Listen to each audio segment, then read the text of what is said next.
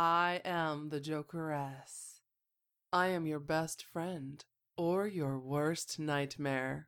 I love being your nightmare, that dark, bottomless pit of hopelessness, helplessness, and despair. Calista and Louise make their way to the water plant. These suits fit well. I came up with the idea and design one night. I worked on some of the materials at the Nanorod project. Hey, look, some people are in, are in the road. they look like some kind of guards.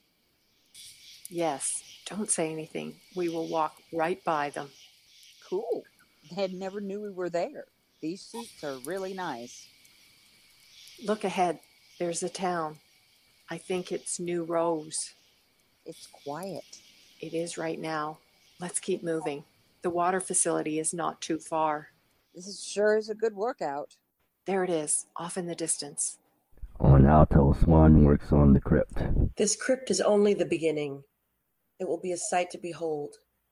It will be endless, a world of its own. It will have everything. My palace. It's peaceful now, so dark, so wonderful. Let me get back to my office.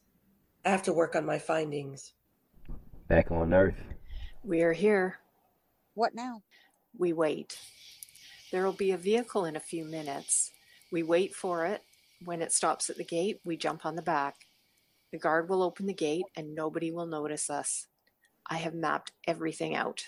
It sure looks that way. What then? The vehicle will have the changeover guard crew. It will go right up to the water treatment facility and we will follow them inside. Looks like you do have all this mapped out. Of course. I have to study my target, even if I have to do it from another galaxy. Look, here comes the truck. Let's get to the gate.